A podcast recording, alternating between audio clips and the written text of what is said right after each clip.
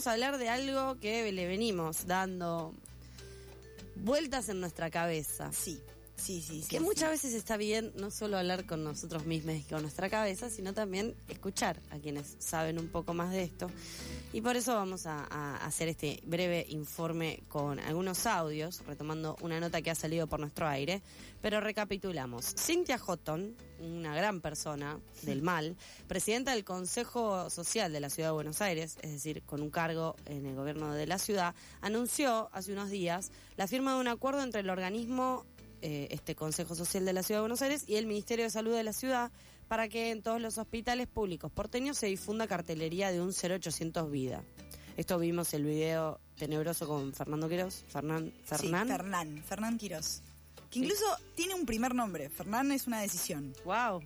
Lo descubrí, lo descubrí armando el back de una nota de este mismo tema, es una decisión que ha tomado. Bueno, Fernán el ministro de eh, Salud de la Ciudad de Buenos Aires, eh, precandidato a jefe de gabinete también. El teléfono es atendido por la Red Nacional de Contención al Embarazo Vulnerable, integrada por 400 instituciones voluntarias de todo el país, comillas, comprometidas con la defensa de las dos vidas, cierro comillas, según se explica en 0800vida.com.ar. Desde la campaña nacional por el derecho al aborto, declararon que esta es una estrategia que centra su discurso en la ley de eh, atención y cuidado integral de la salud durante el embarazo y la primera infancia, es decir, la ley de los mil días. En algo con R estuvo hablando Elsa Schwarzman, integrante de la campaña nacional por el derecho al aborto legal, seguro y gratuito, y esto nos decía.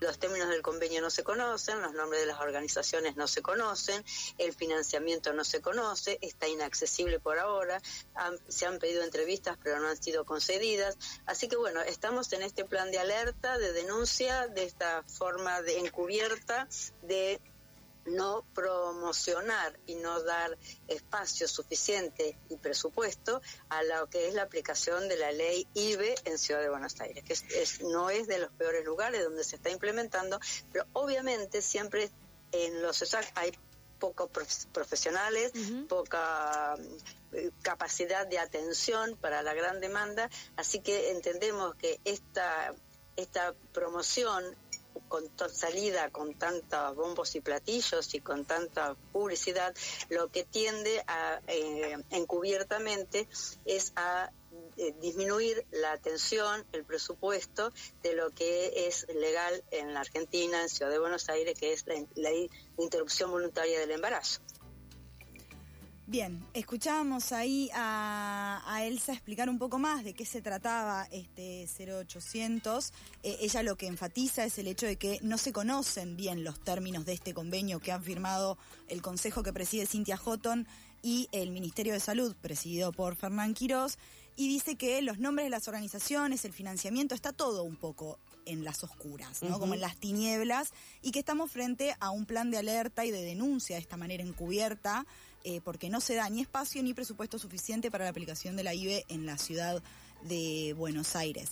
Lo que es, nuevamente, lo que es muy tenebroso es la idea de que estas organizaciones que están detrás de este 0800 eran eh, organizaciones que ya estaban cuando se estaba votando en 2018 la ley y cuando se votó nuevamente en 2020. O sea, son organizaciones ya muy conocidas e incluso hay una de las organizaciones que forma parte de este 0800 que fue la que eh, evitó el aborto en eh, la provincia de Tucumán hace tres años atrás, si no me equivoco, no, cuatro años ya, 2019 fue. Wow. Eh, por lo tanto, no es que son organizaciones nuevas, no son desconocidas. En un año electoral, este tipo de acciones no pasan desapercibidas ni se implementan sin ningún tipo de intención y estas organizaciones son confesionales, son religiosas y defienden el eslogan de las dos vidas. Sobre esto tenemos un audio más de Elsa para escuchar. Duplicar esfuerzos tiene una clara intención política, fundamentalmente, ¿no? Eh, además, las organizaciones son así lo han dicho organizaciones confesionales, religiosas, que defienden las dos vidas, eslogan muy utilizado y difundido durante los debates del año 2018 y 2020. Y bueno, a partir de ahí hay un gran, eh, hay un gran crecimiento y organización que no es nuevo, pero que está tomando nuevas fuerzas porque tiene posibilidad de raigambre en las políticas públicas. Y esto es lo que estamos denunciando, la connivencia de sectores religiosos con las políticas públicas del Estado. Es necesario que eh, los derechos conquistados los sostengamos. me emociono, pero igual igual me emociono de verdad porque me causa mucha gracia que estemos hablando de esta noticia. Nosotros con Flor hicimos una tesis eh, justamente burlándonos de la imposible posibilidad de que esto suceda y, y, demás, de que justamente no iban a haber retrocesos en este tipo de derechos, sobre todo en la garantía, o sea, eh, la garantía de un derecho no debe perjudicar la garantía de otro, ni la misma, deben garantizarse con las mismas responsabilidades, eso es lo que se, se trata de denunciar, más allá de que alguien, si tiene un embarazo, comillas, inesperado, eh, pueda llegar a acceder a este 0800 porque se le cante o pueda llegar a tener algún tipo de respuesta por parte de estas cuestiones más religiosas. O sea, no quiero meterme tampoco en las elecciones, pero sí quiero que, eh, que todo el mundo sepa que tiene la posibilidad de interrumpir un embarazo si no es deseado, gracias a un derecho que conquistamos y que efectivamente hay que sostenerlo. También en este sentido llama la atención y, traemos lo que sucedió eh, en Estados Unidos, en la Tierra de la Libertad, donde la Corte Suprema fue para atrás con el aborto legal y fue bastante complejo. Y justamente esto también recordaba eh, Elsa, así que la escuchamos en el último audio. Sucede en la ciudad y en otros lugares, que sé yo, hay provincias en donde se dan eh, clase de educación sexual este, conveniado con, con, organizaciones religiosas, por ejemplo. Entonces, o sea, es una maniobra de partidos, porque no es siempre el mismo partido, es una maniobra de de conseguir votos, adeptos, y se pagan, son negociaciones que se entregan cosas a cambio. No es la única ciudad, no es el único país. Eh, hemos conocido experiencias en otros países y en nuestro país también y en otros países también, para lograr conseguir eh, votos se hacen concesiones que salen carísimas. Son carísimas en el sentido de pérdida de derechos, de mordazas, de imposibilidad de llevar adelante otras políticas que ya se, son políticas que garantizarían derechos ya conquistados. Esto nos resulta que nos resulta como campaña muy importante de señalar.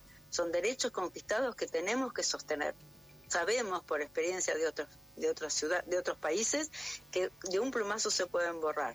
Por ejemplo, 50 años del aborto legal en Estados Unidos por un decreto de la Corte Suprema estadounidense se da vuelta atrás de eso. Y la sociedad no está, estaba desmovilizada considerando que ya no había necesidad de seguir peleando por este derecho. Esto es una enseñanza muy importante para nosotros. Tenemos que seguir alertas, defendiendo paso a paso. Por eso nos resulta indispensable la denuncia de este convenio.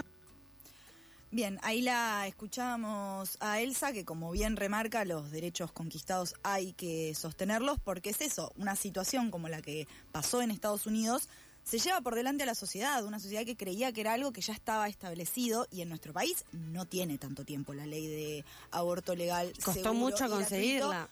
Y costó muchísimo. Nosotros hablamos de la votación de 2018 y la de 2020, pero tenía tres veces de la campaña más anterior, 15 años de trabajo encima, o sea, no era la primera vez que se presentaba, no era la, era la primera vez que se lograba que ingrese al recinto y que se, discuta, claro. Exactamente.